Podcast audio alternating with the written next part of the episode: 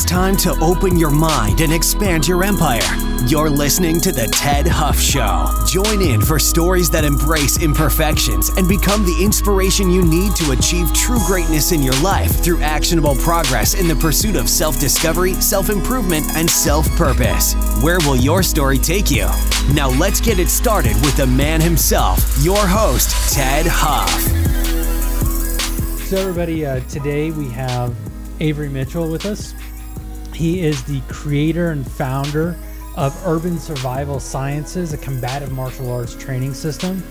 He has over 20 years of international risk mitigation, um, executive protection, um, anti terrorism type things for high net worth folks, celebrities.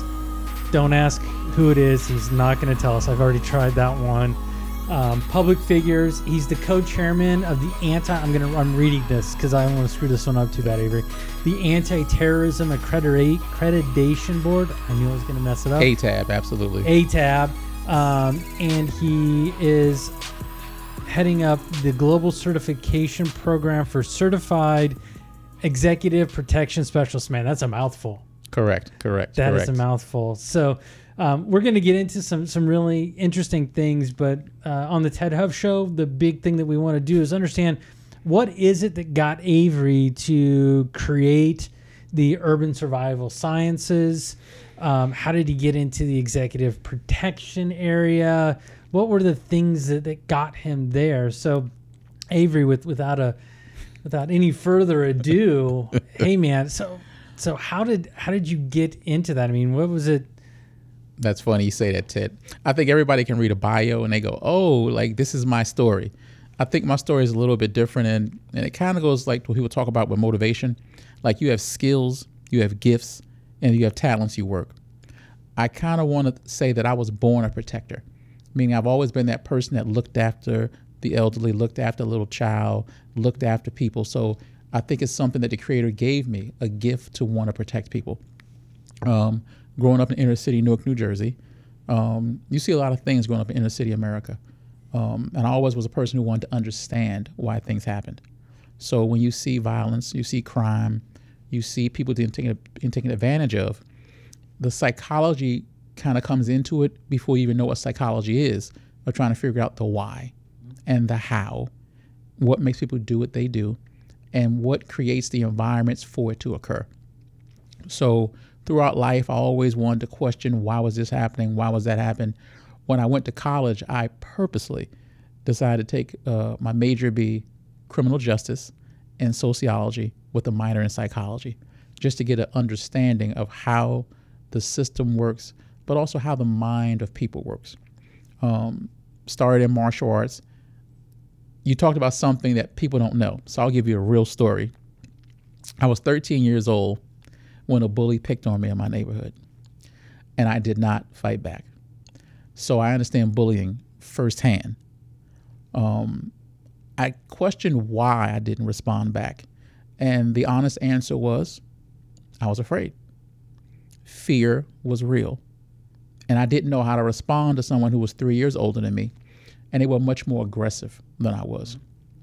So even at 13, I went inside myself to like, why didn't I respond?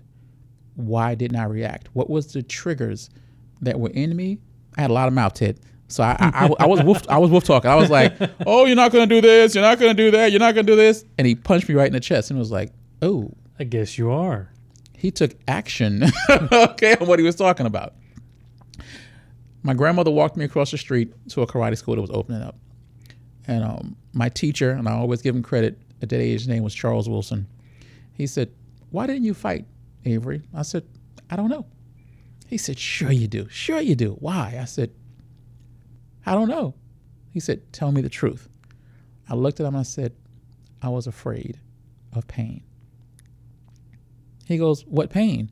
I said, Well, if he had hit me, it would have hurt. He goes, How do you know? I'm like, Because that's what happens. He goes, So your perception is something that had not occurred would hurt before it even happened. Oh wow, yeah. Now years later, as I became an adult, I started going to school and taking psychology. I was like, you know, I kind of created that whole thing in my mind because it wasn't real, but it prevented me from reacting.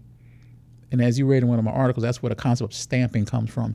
And I, I so, so you know that that that article was really interesting for me, especially the whole stamping piece Right. of it, um, because lots of things happen in our in our youth. Absolutely. Um, you know, like like one of the things that that happened to me in in my childhood is that I saw a friend of mine being bullied, okay. um, got pushed down at the bus stop, Right. hit his head on the ground, Wow. and the bus ran over him. Whoa, Ted. okay. like- um, not just ran over him. Let, let me be a little graphic here, and I may have to actually put um, a disclaimer on this Okay. episode. Wow. But I literally saw the bus tire drive over the skull of my friend. well, that tops my story of seven years old seeing somebody shot right in front of me. That's a little bit different. A bus running over somebody. It and the weird thing about that, and it, it gets me choked up thinking Right. about it. But uh, the weird thing about that is that now when you see school bus stops that have Right. the fences for the kids to stand behind, Right. that's why. Wow. that is why you see that. But so with the stamping piece and, and that that is something when I saw that that's the thing that came to my mind. Right. Absolutely. And so with understanding the negative side to stamping, I know you mentioned in your article also the ability to rewrite or overwrite. I, I start I'm going to date myself here a little bit, but it makes me think of like the old VHS tape Absolutely. where you would record a show on it, Absolutely. and when you didn't want to watch it anymore, what'd you do? You recorded over the top of it with something else you wanted to write, watch. So, from your perspective, can you overwrite that stamping? Stamping is something where, from episodic memory, things have happened in your life, you decide to go never again. Never again could be bullying, it could be pain. Never again could be poverty. Never again could be failure. Never again could be a problem with losing weight. Never again could be the F you got on your report card or on your term paper. Never again could be the relationship I don't have with my parents or my siblings, whatever.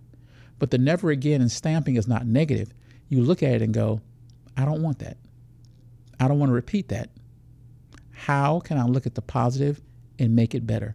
If you failed on a eating plan and you haven't lost the weight before, let's say people go, Oh, my goal was 10 pounds. I only lost two. Why are you not proud of the two you lost? Why are you not happy with the two? And what can you take on how you lost that two pounds, that positive motivation, and lock it in? Mm-hmm. Remember how you got it. Put it up on a wall and look at it and go, yo, I did that. I rewrote and I reprogrammed my brain that success is possible, that you can achieve anything. A lot of my life, Ted, is based upon that. When you say, where did Avery come from? Where did I get to? In a city, Newark, New Jersey, seeing a shooting when I was seven years old, growing up in some very rough conditions. I want to be very clear. My family was loving, my family was kind, and they gave me everything that I would want in a household of love. But when I came outside, the streets were not loving. So once you left those four walls, You you in the jungle. You in a you're in a war zone in a lot of places. And you have to see the world for what it is, reality. But you also kind of got to be unrealistic. Because I had a grandmother who said to me, You can be whatever you want to be. You can achieve whatever you want to achieve, but you've got to know that. That's stamped in my brain. I never imagined going to 45 countries coming from Newark, New Jersey. 45 countries. And that's not counting the ones I've been to multiple times. I'm just saying I've been these places one time. But I've been to Brazil eight times. I've been to South Africa six times. I was blessed to meet Nelson Mandela in South Africa. Like, but I stamped in my brain the things that she told me as a child of what I could do, what I could achieve. All right, so I got to stop you there. Okay. You met Nelson Mandela Absolutely. In South Africa. Absolutely. All right, you got to tell the story. How did that happen? How did you get there? Okay. I was uh, in South Africa with an artist who I will not name, who was there doing. Uh, See, he told you guys he, he won't. He will not. Will not reveal the name. Go ahead. Go But ahead. if you do a Google search and say concert for Nelson Mandela's four double six six four charity event in South Africa, you'll be able to figure it out. okay. Um, and we met uh, Mr. Mandela uh, at his house, got to shake his hand, and I'll never forget it. I shook his hand and I said, Mr. Mandela, it is a pleasure to meet you. I said, I remember when you first came home, in the parade in New York City. I said, I couldn't meet you, but I waved as you went by. I said, now I'm actually meeting you and shaking your hand. It's an honor. His response to me, Ted, was, no, it's an honor for me to meet you, and it's my pleasure. I lost all mental faculty. I had no response. I'm like, this is a person I look up That to, I an idolize. Unbelievable level of hum, uh, being hum, uh, Absolutely. humility. Absolutely. Wow. I was like, no, no, no. I said, no, no, sir. It's my honor to meet you. He said, no, it's my honor to meet you. That's crazy. That's like one of my favorite moments in life. Like was meeting him and having him say that, and you could feel the compassion coming from him as he was still holding my hand while he was saying it. I mean, it's it makes me glow on the inside now. Like really, it does. Yeah. Wow. Wow. Well, I, I know you, you've you've got a handful of other stories. We'll get into a little bit later. Uh, some of them are not as uh, glowing. Uh, yeah, not the rosy colored side. Exactly. well, maybe rosy color, just not the kind that we're hoping for. That's true. That's true. Um, but one one of the things that I wanted to understand is um, you you've been dubbed a survival scientist. Right. Um, can you help us understand what, what that means in general, and then turn it back a little bit inside? And what does that what does that mean to you? Okay. A survival scientist was a name that was given to me by a martial arts master and a protection specialist who travels the world, who said, You have taken survival and broken it down to a science, and you critically analyze every component. One of my favorite phrases is the small and the all, because the word all is in small. So if you look at every small thing that you're doing, it's going to lead to a bigger thing. So I analyze everything. Survival is not just surviving violence. Survival is surviving a bad childhood. It's surviving poverty. It's surviving low self-esteem. It's surviving a, a belief that you're not worthy of achieving something the critical assessment of me as it came from was traveling the world, going to third world countries, uh, dealing with violence in America, working with uh, gangs and youth prevention all those kind of programs. From a combative martial arts standpoint, it was chiseling away at martial arts that somewhat are lengthy, somewhat traditional, that are not effective in today's society. And it was making it effective for the everyday person who has not grown up or known violence to learn it and utilize it in the quickest time. My statement has always been if you give me four hours with anybody, I will make them capable of defending themselves on the street. Four hours. Four hours to reprogram the mind and stamp what you need inside of you. Wow. So so you just mentioned that that it's a you know we I mentioned in the introduction that it it's a combative martial arts system. It is, but it also is a way of life because it carries into everything I do. So the way I teach martial arts is the way I do executive protection. The way I do executive protection is the way I move people around, whether it's my personal family, my children, or anyone I'm teaching, because you have to live something to be good at it.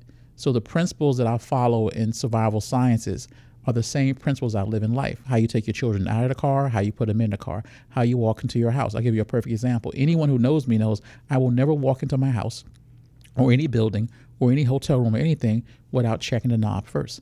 I'm going to touch the knob and shake it because I want to know if that door is going to open up by itself. The problem with most people is they go to a door and they touch it and the door opens up. Okay, was it broken into? Was it left open? Human nature, a person goes, Oh, I must have left the door unlocked. Well, that's a 50 50 at that point. Maybe you did, or maybe you didn't. But if you make it a habit of double checking the door before you leave, and when you come back and touch it, if that door opens up, what it says to me is those I love have to step back. I have to go in first and see what the problem is because I know I locked the door. But when you just put your key in and it slides open, they go, oh, maybe the lock wasn't working, or maybe I didn't lock it. You should have a surety and not guessing. And if you're guessing, you're taking those you love into an environment that is untested and not known yet. So it becomes a habit with me, a behavior, the things I do for safety.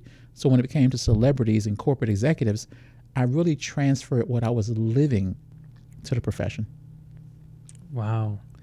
So getting into sorry, you, you caught me off guard with that because I I, uh, I was I was just I'm I'm thinking through this because you know I, I have family that um, are, are relatively alone in certain parts of the Right. country, um, and and it makes me think of you know how much we instilled in our children the importance of paying attention and being cognizant of their surroundings and what's going on and and the way people react to them and the way that not not to have their you know in this day and age not to have your heads down in your phone not to Absolutely. be listening to music um, so with coming from the perspective of of understanding your surroundings Okay. to that level and then how do you weave in and what kinds of of martial art process do you bring into it because you have everything from taekwondo that is very very form based and Right. it's, it's based on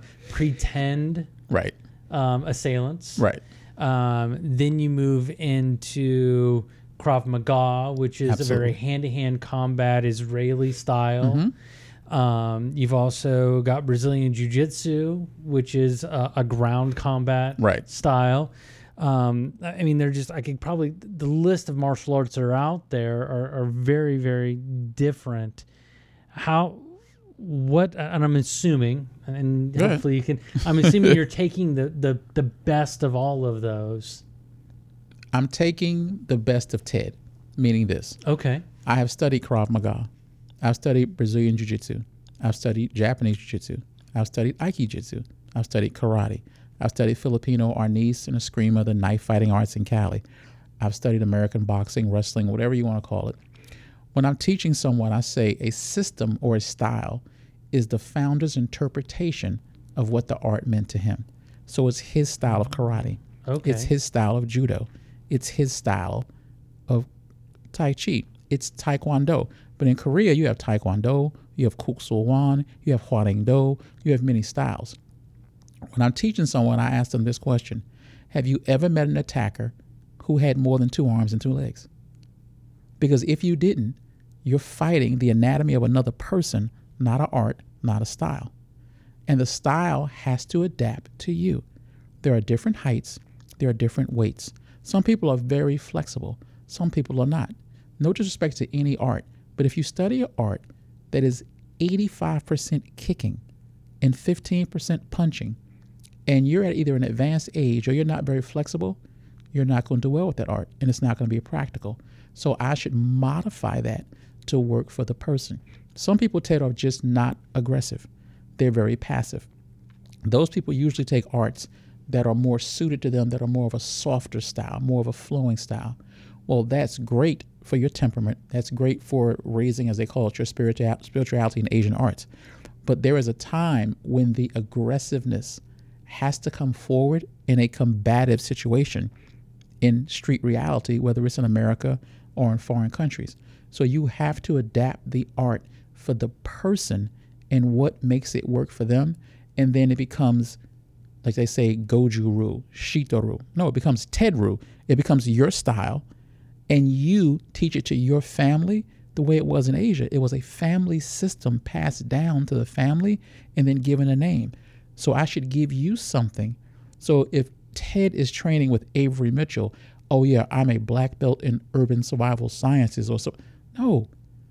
Avery gave Ted gifts and skill sets and concepts and theories that he can utilize that work for him and that he can share with his family. He can always come back and get enhanced and taught more stuff, but it's got to work for you because under stress and duress and attack, there's no one there but you, not your instructor, not the grand master, not the head of the system. Krav Maga is a very effective art. It is Israeli combat and proven, but there's also Kapap in Israel.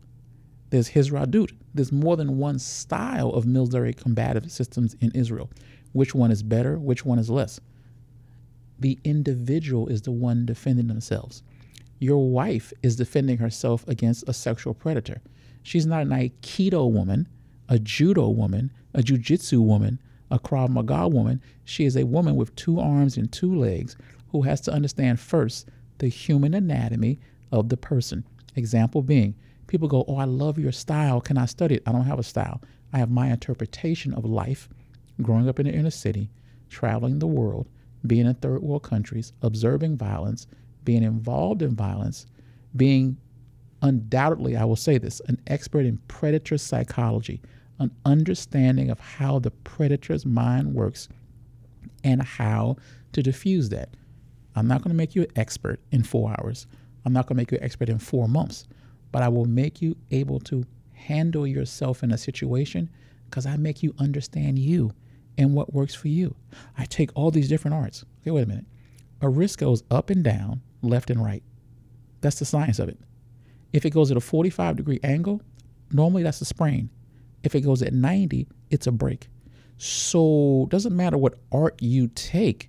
If I understand and teach Ted the anatomy part of 45 is a sprain, 90 is a break. It goes up and down, left and right.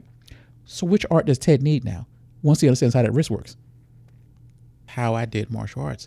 Like when when the Gracies first came to America, I joined Renzo School in New York City. And I studied with Renzo.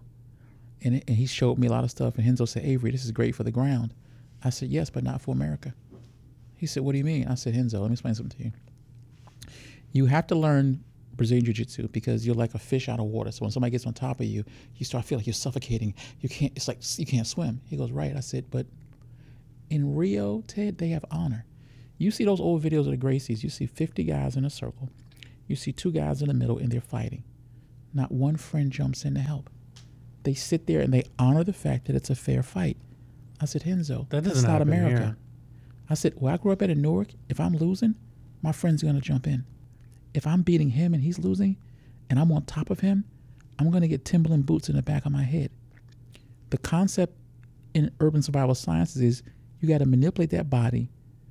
Yeah, Ted, you got to break something. You got to get your ass up fast because his friends are coming. So yes, BJJ is great in a environment of competition. It's great in MMA. It's great if you're in an environment where it's only me and you. So for law enforcement, it's great because once he gets the guy down, he can try to get him cuffed.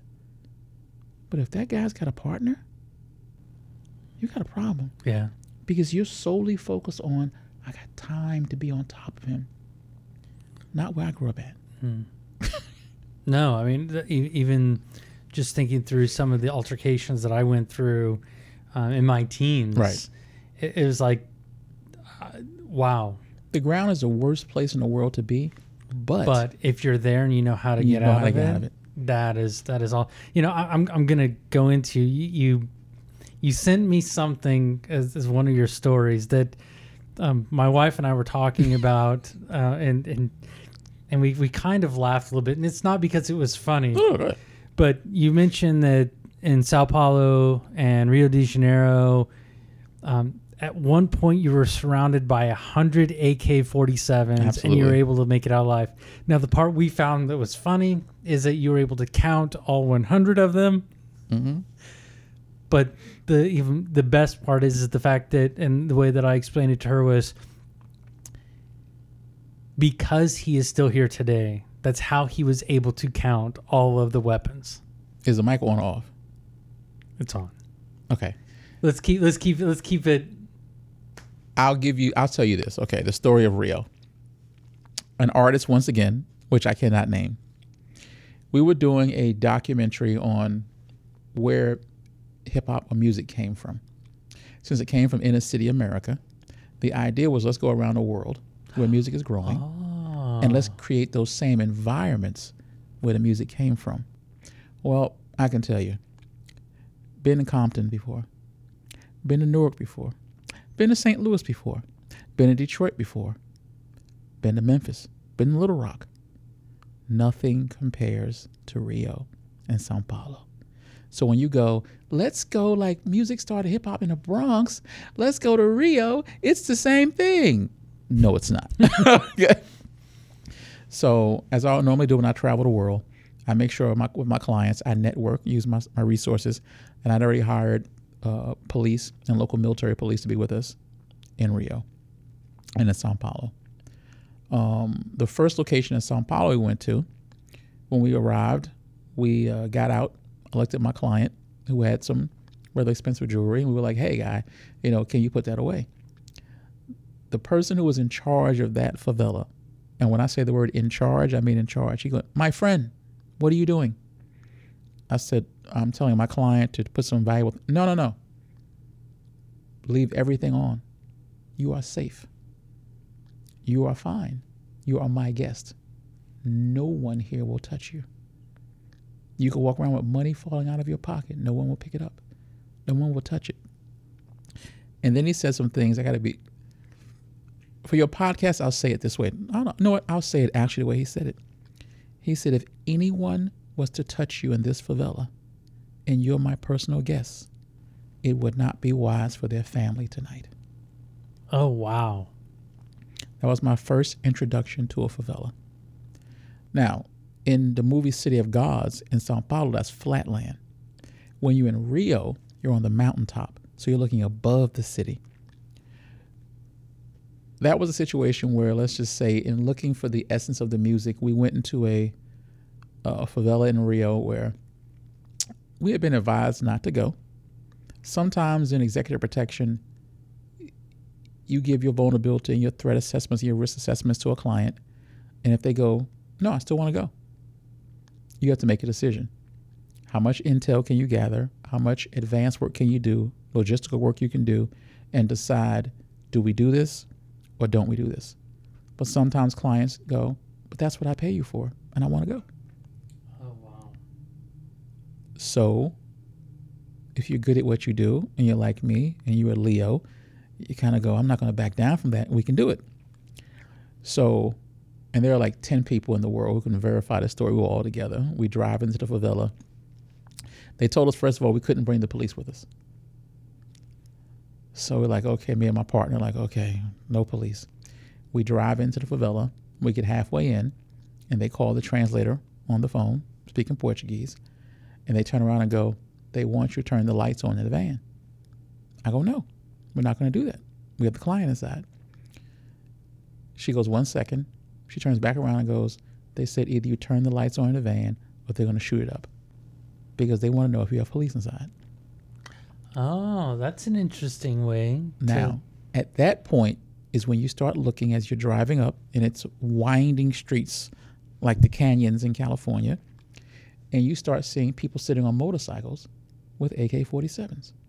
So you look and you go like one, two, three, four, like one, two, three, four, like there are four people sitting on motorcycles on each side of the street and they have AK 47s. After we turn the light on and they see there's no police officers, we start driving farther into the favela. Then you start looking up on the rooftops and you see people on top of the roof and they've all got AK 47s also. Just like in the movies, like you have driven into a war zone. They're on the rooftops, they're out the windows, they're on the bicycles. And when you drive so far up into the favela, at a certain point, you can't see anymore the road you came in on. So honestly, you kind of lose a sense of perception of where you're at. Because when I first got out the vehicle, I lost my sense of direction. I'm being very honest. I was like, like, because you couldn't see the street, and we were surrounded by people. So you, I lost where I came in at and where we came out. So you're like, you disoriented for a second. You have to catch yourself. They had the giant drums with the fires burning in them. And we had just found out that a news reporter had snuck into the favela a week before um, to do an undercover story. The total truth, Ted, they told us. They found his reporter. They had tied him to a pole in the middle of the favela, and it took around four or five days of hacking him up with a machete until he died. Now, for people listening to your podcast, they would go, "Oh my God, that's crazy. That's not true." No, actually, it really is. That's the story that people don't want to hear about third world countries. That's the story people don't want to hear about where sometimes the people who are supposed to protect you are the people that kidnap you. So a lot of times I've heard this statement when you're traveling the world to certain third world countries, do you hire crooked people? I don't know what that word means, Ted, in certain countries. Because sometimes the people that get paid to protect you are also the people that kidnap you.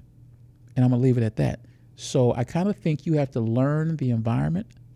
It goes back to my survival scientist thing. Who's in charge here? So when I go to a foreign country through my network and through my resources, there are very clean things I can reach out to. But if I know this lieutenant is in charge of this area and nothing happens in this area without his knowledge, I want to be his friend. Yeah. Because he decides, as what happened in Rio one night when we left the favela and we got stopped by soldiers. And I say soldiers, I believe they were soldiers because they were in camouflage. They had AK 47s and they stopped our car. They approached the car and the driver said to them in Portuguese, and he translated for me. He said, We're fine, Avery. We told them you hired us and you're paying us. So you're good because you're taking care of the local Brazilians. They led us through the roadblock. I looked in the mirror, Ted, and I looked behind us. There was another car behind us that wasn't with us. They stopped that car in the roadblock. In the mirror, I could see it took every single person out of that car and they put him in another car. I said, Wait a minute, where are they going? The driver said, Avery, this is not America. It's Rio. He said, Mind your business. It's not for you to worry about. He said, There's no good Samaritan stories here. I don't know what happened to that family. I just know they were removed from the car they were in and put in another car, and that car was driving off. So were they kidnapped? Were they taken out because the tags were expired? hey, listen, I don't know. Expired tags. Yeah. okay, but I've never seen somebody with expired tags get escorted with AK-47s and put into a car that wasn't theirs. Yeah, that I haven't seen that either. I haven't seen So that either. So I would kind of think they were kidnapped. Wow, that that's uh, that's crazy. That's crazy. Yeah, it is. but that that's uh, that perspective is really interesting because um, even in in our day to day lives here in the states, Right. um, we also have to look at it that way. Absolutely. Uh, Absolutely. it's that doesn't just happen um, in third world countries. no. um, you know, one of the things, I don't know if it was you and I talking or an article I read, uh, but um, you had mentioned that, you know, there are places in our own country here in the U.S. that are or should be and considered a war zone. Absolutely. Poverty creates desperation. Anywhere in the world. Third world, first world, whatever you want to call it. When people see no hope and they see no way out, it creates a feeling of anger. It creates a feeling of desperation, of no hope. It makes me look at someone who is achieving with envy, with bitterness. And I kind of get upset that a person may have something I don't. Sometimes people do things to you because they want you to feel their pain. Pain has been stamped into their mind. It's really the only thing they have to give.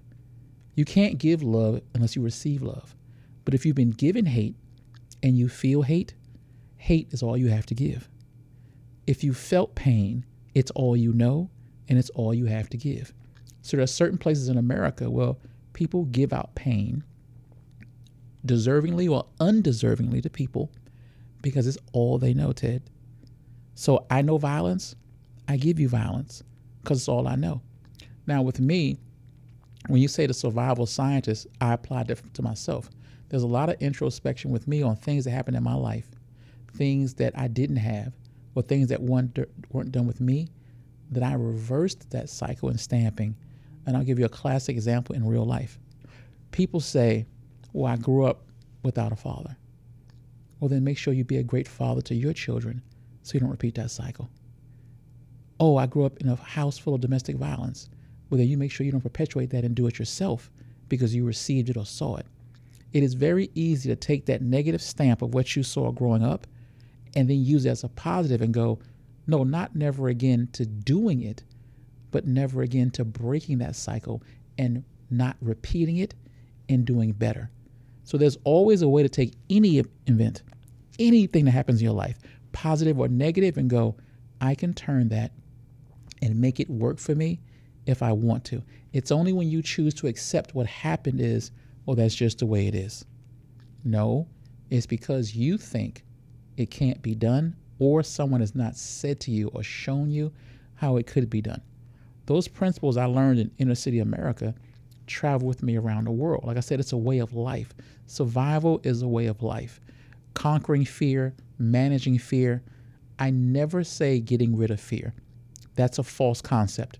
Fear is an intuitive piece of you that alerts you to when danger is occurring. People go, yeah, it's my instinct. No, intuition and instinct are two different things. Intuition is a, and I'll say it this way for those that are religious, it is a God sense. For those that are spiritual, it is a spiritual sense. For those who believe in nothing, it is an innate connection to humanity that tells you something bad may be happening. Don't drive the car today. Don't go into elevate this person. Don't walk this way. Don't give this speech. Don't invest in this stock. It is a connection between you and the universe that says something is not right with this. Intuition is your physical survival skills that kick in, usually when you haven't followed intuition. Rapid perspiration, heart racing, pain in your stomach, a clenching of your muscles. Your body is now saying, You didn't listen to the intuition. Something's wrong. Intuition said, Don't get in the elevator with this person. You didn't listen. Now you got in. Now your body's alerting you, Whoa, there's definitely danger here there is something wrong. And now I'm giving you the physical warning signs that we are in danger. Unfortunately, sometimes when you don't listen to intuition, it now becomes a game of luck, speed, skill, or blessings to survive it. Because the warning signal that's built into you already told you don't drive today on this highway, don't get in this elevator, don't walk down this street, and you ignored it. So that one of the questions that I like to ask all the guests, and, and you you led me right into it, so I gotta thank you for that one. Um, is is I always like to ask when you feel overwhelmed, or when you feel that you've lost focus. What can what do you do, and what can others do to regain the focus and overcome the overwhelm? I always go back to the fact that I, I, I am an overthinker.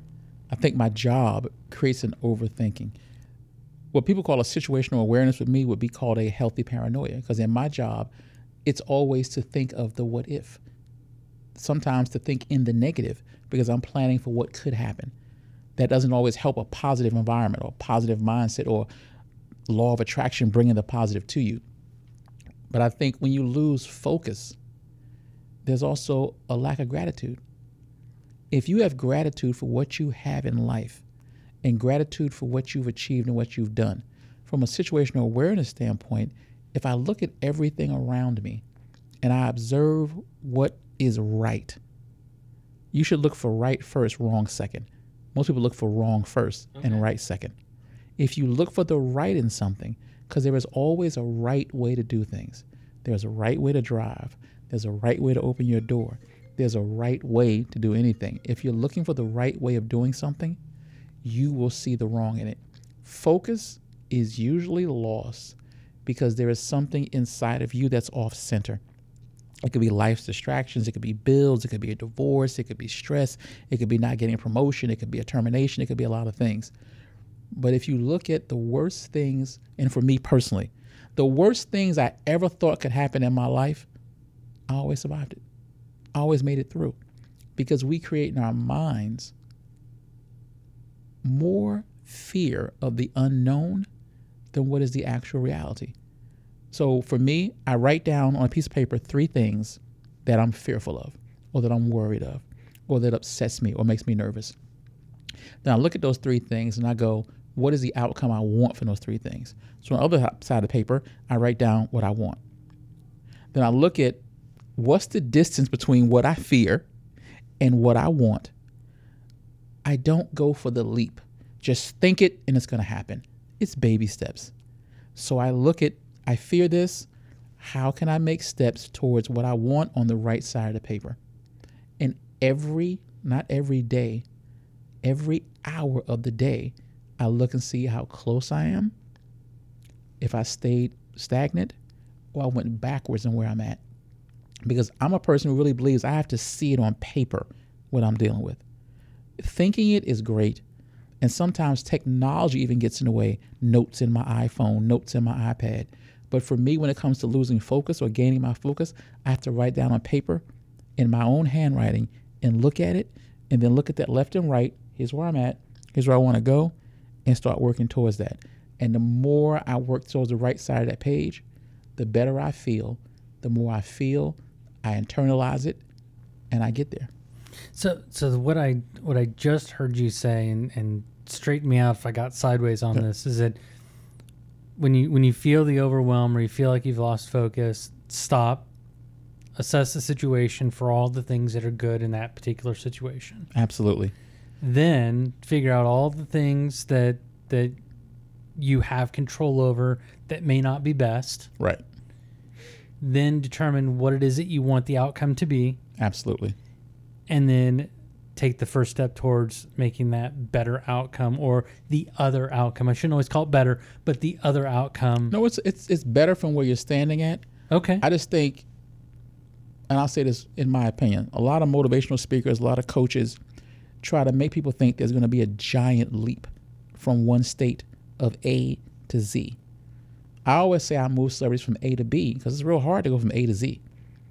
So there are like, a lot of letters between them. all right. So when you say you have two dollars in your account, but you can have a million tomorrow, mm, that's going to be pretty hard. well, you could. You just may be headed to prison Right. very shortly thereafter. Okay. So I think if you have a self confidence issue or an ego issue or you're not sure of who you are, just being a step better than you were yesterday, moving to the right side of that page is so dramatic. It's so powerful. Now, back to your earlier question that little step to the right, stamp it. Stamp it, it. So give us an example, and, and and I appreciate you bringing us back to that, but give us an example of of how how to set that stamp. Because in my head, it's it's kind of interesting because after reading the article and us talking about it, it makes me think of the wax seal on royal letters, where where you would get to that point and you say, okay, I I want to seal this in. How how do they how do they after they've they've poured the wax? How do they stamp it in and, and make sure make make sure that it stays? to stamp in a positive manner takes positive reinforcement. Once you give it to a person, they lock it in their episodic memory and they play off that and they play that video back. I'll date myself, or they play stream it back over and over again, that positivity. So for an example, your child is playing Little League and he may be struggling with batting. So you take him out. Or your daughter's doing gymnastics. Or with me, it could be going to the firing range. And you go, okay, Avery, hit that target. Okay, Johnny, hit that ball. If you're going to have him out there for two hours, at a certain point, he's going to get tired. At a certain point, he's going to make mistakes. If he was good the first hour, Ted, and he was doing everything correctly, that's a stamping moment. But we don't do that because most parents want we perfection. push it to the point until they start to fail, and then Right. we punish them for the failure. Right. We go, okay, it's over, Wow. it's done. No. When he does it for the first 45 minutes and he's hitting that ball correctly and he's energized and he's happy, stop. Practice over. But dad, I thought you was gonna do two hours. No, no, no. Right here is what I want. And we gotta leave that. How do we do that to ourselves, though? Because I think that's the hardest part. I mean, helping others. It's hard, but it's not if you realize where you came from. Anything you're worried about, anything you're fearful of, anything you're afraid of, anything you're worried about, once you think a positive thought, and for most human beings, you got to write it down. How many people write down the good things about themselves? oh, very few. Very few. How many things, how many people even say to themselves when they wake up in the morning, I'm a wonderful person. I'm a caring person. I'm a kind person. In training in survival sciences, I tell someone, you are worthy of defending yourself. You are worthy of your possessions. You've earned it. You've earned the right to be safe. So you have a right to defend yourself. Be proud of that.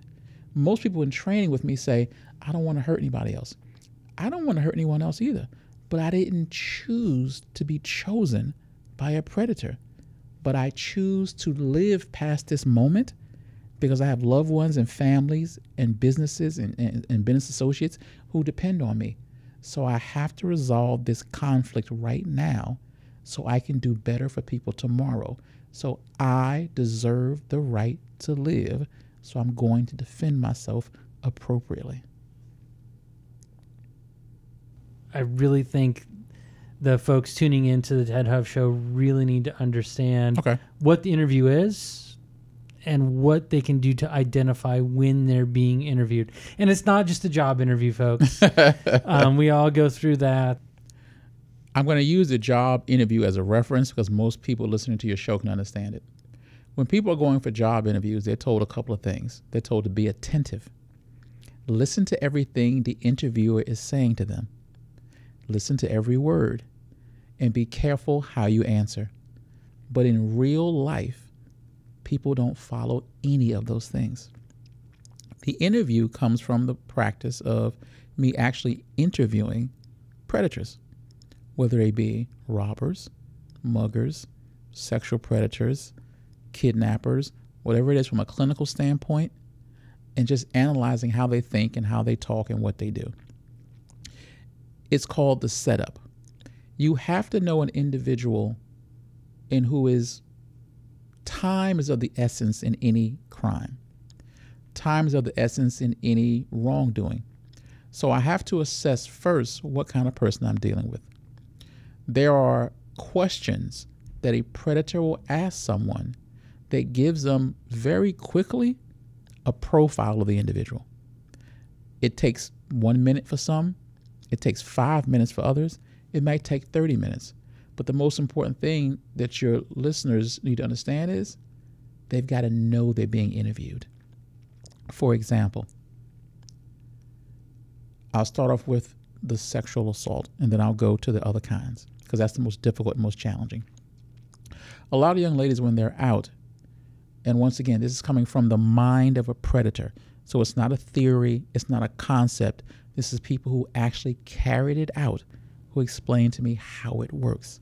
And folks, I'm going to go ahead and put in the show notes also uh, a link to the article that Avery wrote about this, so you can get a little bit deeper understanding of, of where the the the intel sorry, my military background starts to pop in there. The information of, of where he collected this from to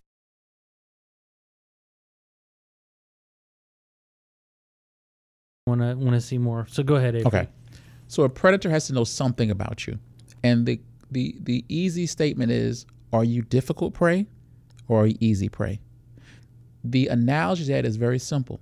When a criminal drives down the street, he sees a house one without an alarm sign, one with an alarm sign, and then one with a sign for beware of dog.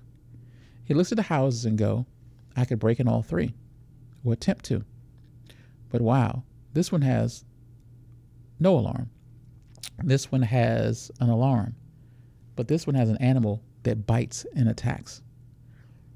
They both, all three of them, excuse me, could be available, but usually the predator is going to choose the one without the dog and without the alarm. Why? It's the least resistance and it's easier. Now let's go to human beings. If I approach you in a store, if I approach you in a mall, if I approach you in a nightclub, if I approach you at a social environment or setting and I go, "Hey, how you doing? Pretty good? Oh my god, you're very beautiful. Oh, thank you. Oh, are you married?" Now, one thing I'm going to say as a father who has daughters,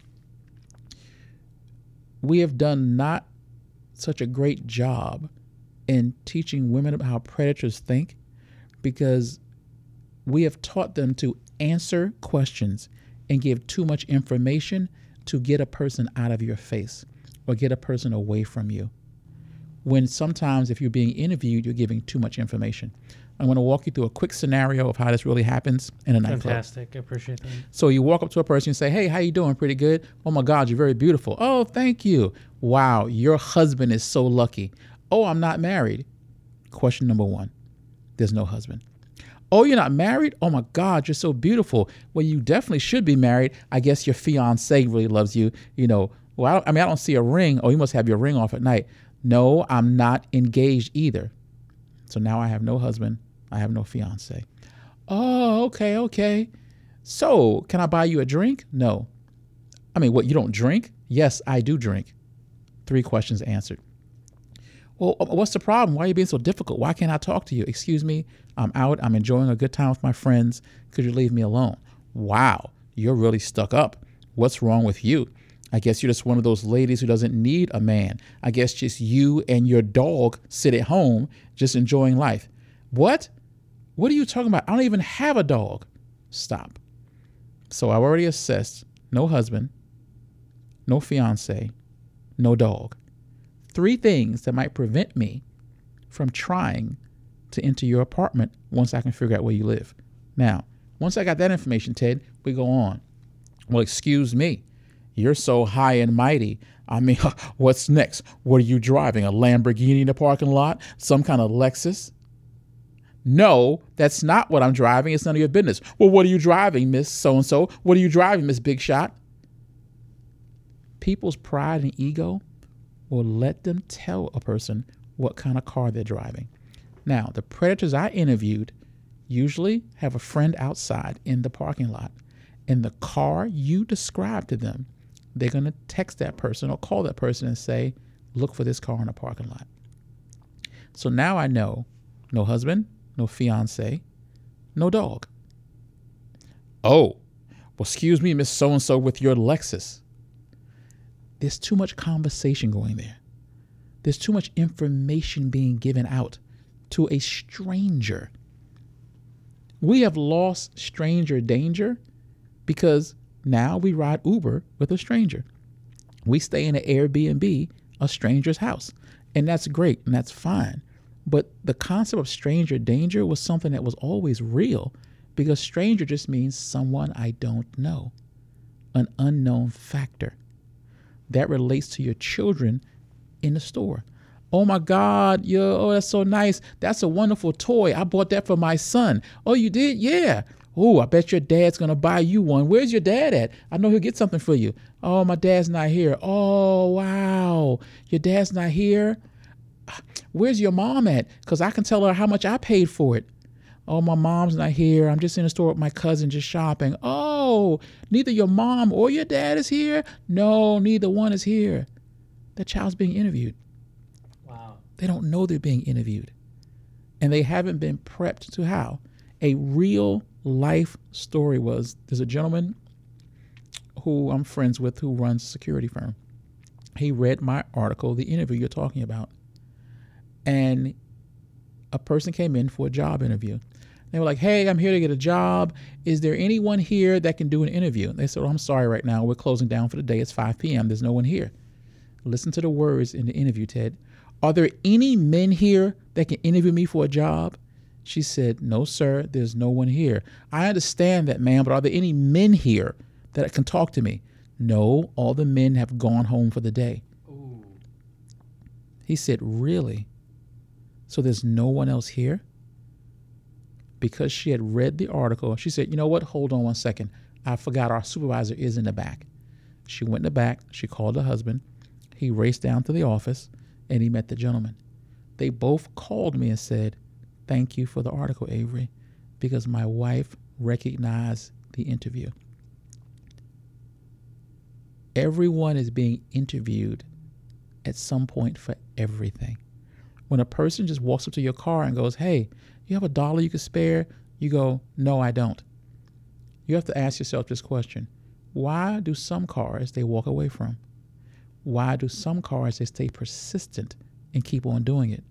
Why on some cars they throw squeegee water up on your windshield? And with some people you go, no, I don't have any change. Please move away from my car. You have to be violent. You have to be aggressive. Excuse me. No, no, no. Too much conversation going on. Move away from the car. Why you and not someone else? Same concept for the break in. Same concept for the assault. It's how you handle yourself. It's the same thing as walking with your head in your cell phone when you're outside, texting while you're walking, so many things. Here's one crime prevention thing that we would talk about. For example, when someone is being approached in a parking lot and someone says, Oh, give me all your money. when I teach people urban survival sciences, when someone says they want your money, say, okay, no problem, you can have it. There's no ego, Ted. No matter what my training is, my martial arts background, my life is worth more than money. I take the wallet out and I throw the wallet away from me. I tell women, take your purse, as long as it's not your keys inside and your ID, take the purse and throw it to the side of you. Why would you do that? Because the person said, give me your money. I threw the wallet over there. That's where my money's at. If you tell me to come with you, it's not the money you want, it's me. If you wanted the money, you would just grab the wallet and you go. If you pick up the wallet and say, Excuse me, come walk with me, no, because you don't want just the money. If you want me to get in the car with you and move me to a second location, that's not going to happen. Whatever a person wants from me, your life is more valuable than property. Avery, give me your watch.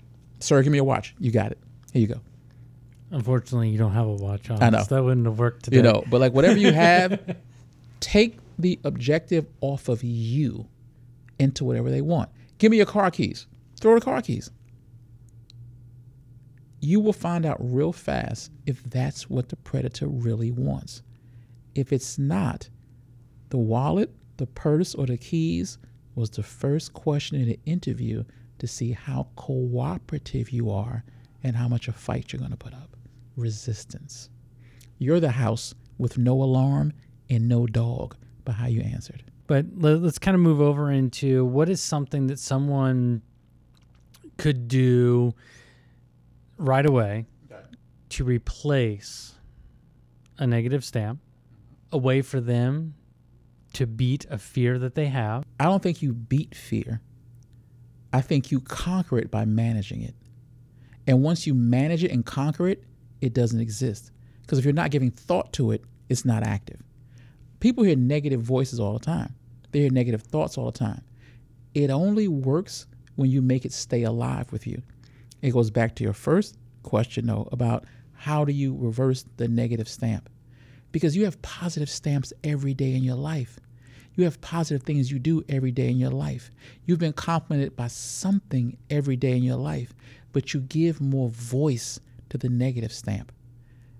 The reprogramming of yourself is actually a very simple concept for me is look in the mirror and love yourself. You have to love what you're looking at because that's who's talking to you. And that's also that's who's listening to you because you're talking to yourself. One of the things I personally had to do growing up was I'm a very critical person of myself. I judge myself too harshly. You shouldn't judge yourself at all. You're your worst critic is a real statement.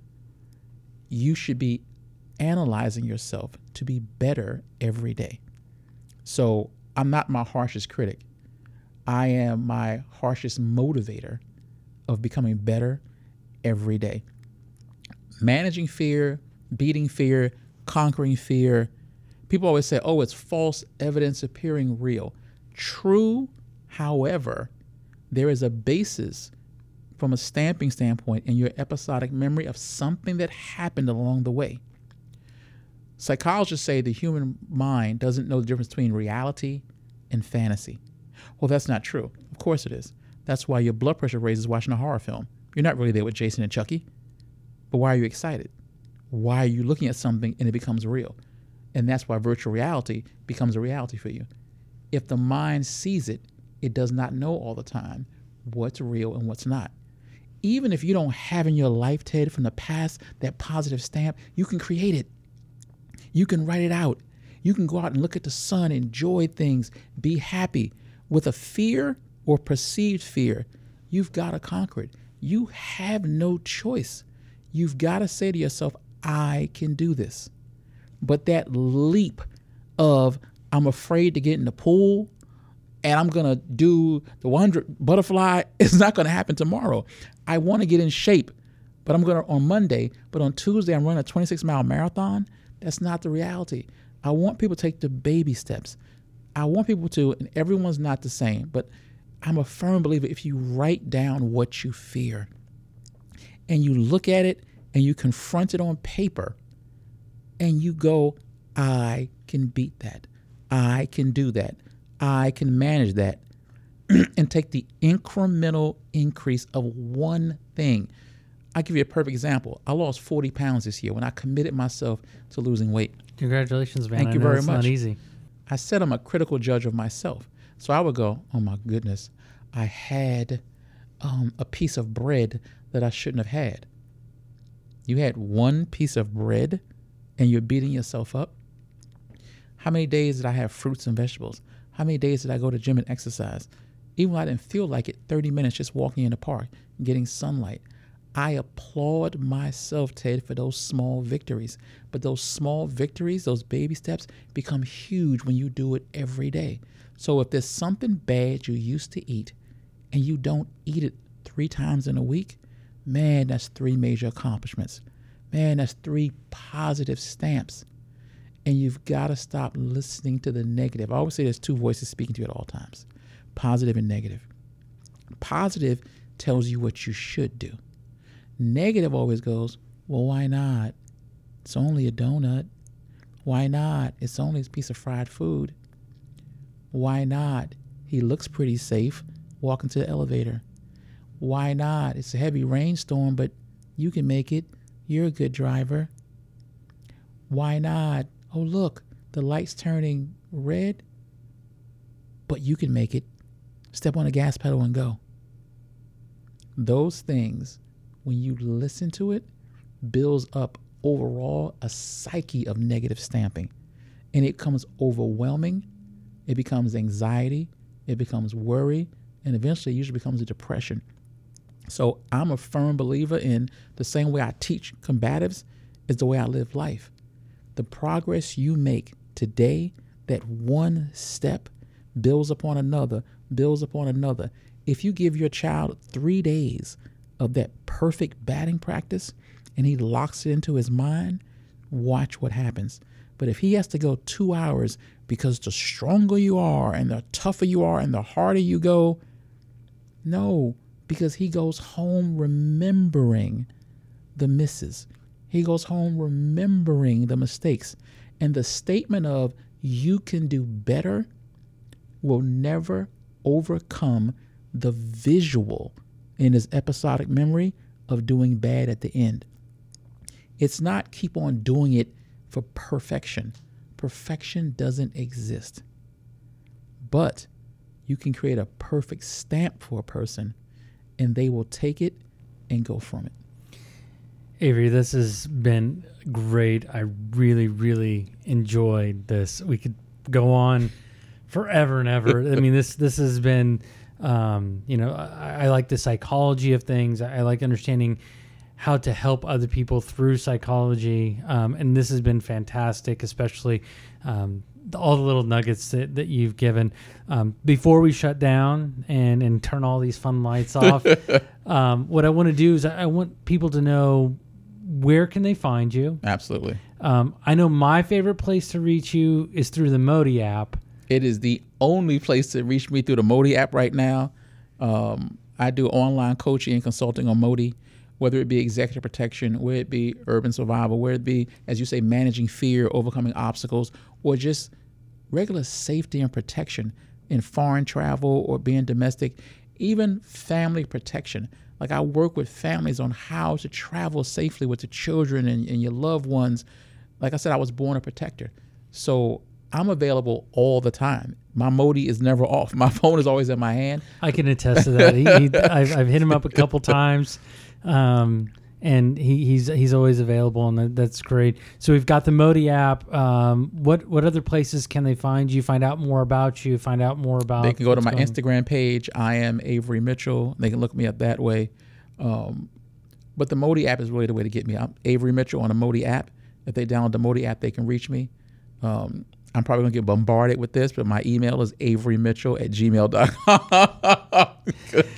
It's all right. It's all right. Uh, also, for everybody that um, that downloads the Modi app um, and goes ahead and and connects with Avery and myself, we'll put you into a uh, a drawing for uh, a free ten minutes with myself, and then we're also working with the folks at Modi to also give away some additional time, um, so you can start to reach out to some folks that you want to talk to And so we'll go ahead and do that. Make sure to get all those things in the notes. Is there anything else, Avery, that you want to cover before we shut down for the day? I just want all people to be aware of their surroundings, look at things from a safety standpoint, and feel good about themselves. Feel positive about themselves. Because all the things I've overcome in life, anybody can do it. I'm not special about anything I did. I just took ownership of what I wanted to be and what I wanted to achieve. And I just want to give to people. I want people to be safe. That's it. Fantastic. Well, thanks, Avery. I really appreciate you coming out today, sitting behind these these bright lights, um, and answering my my interview questions. You ask a lot of different questions. You're the first person who really, like I told you before, you got a lot of information from me that I normally do not discuss, and especially my upbringing. I don't discuss that. Well, and I really appreciate that. I think that's going to help everybody understand that no matter where you come from, Right. you can always end up where you want to be. Absolutely. Absolutely. Thanks again, Avery. Thank you very much.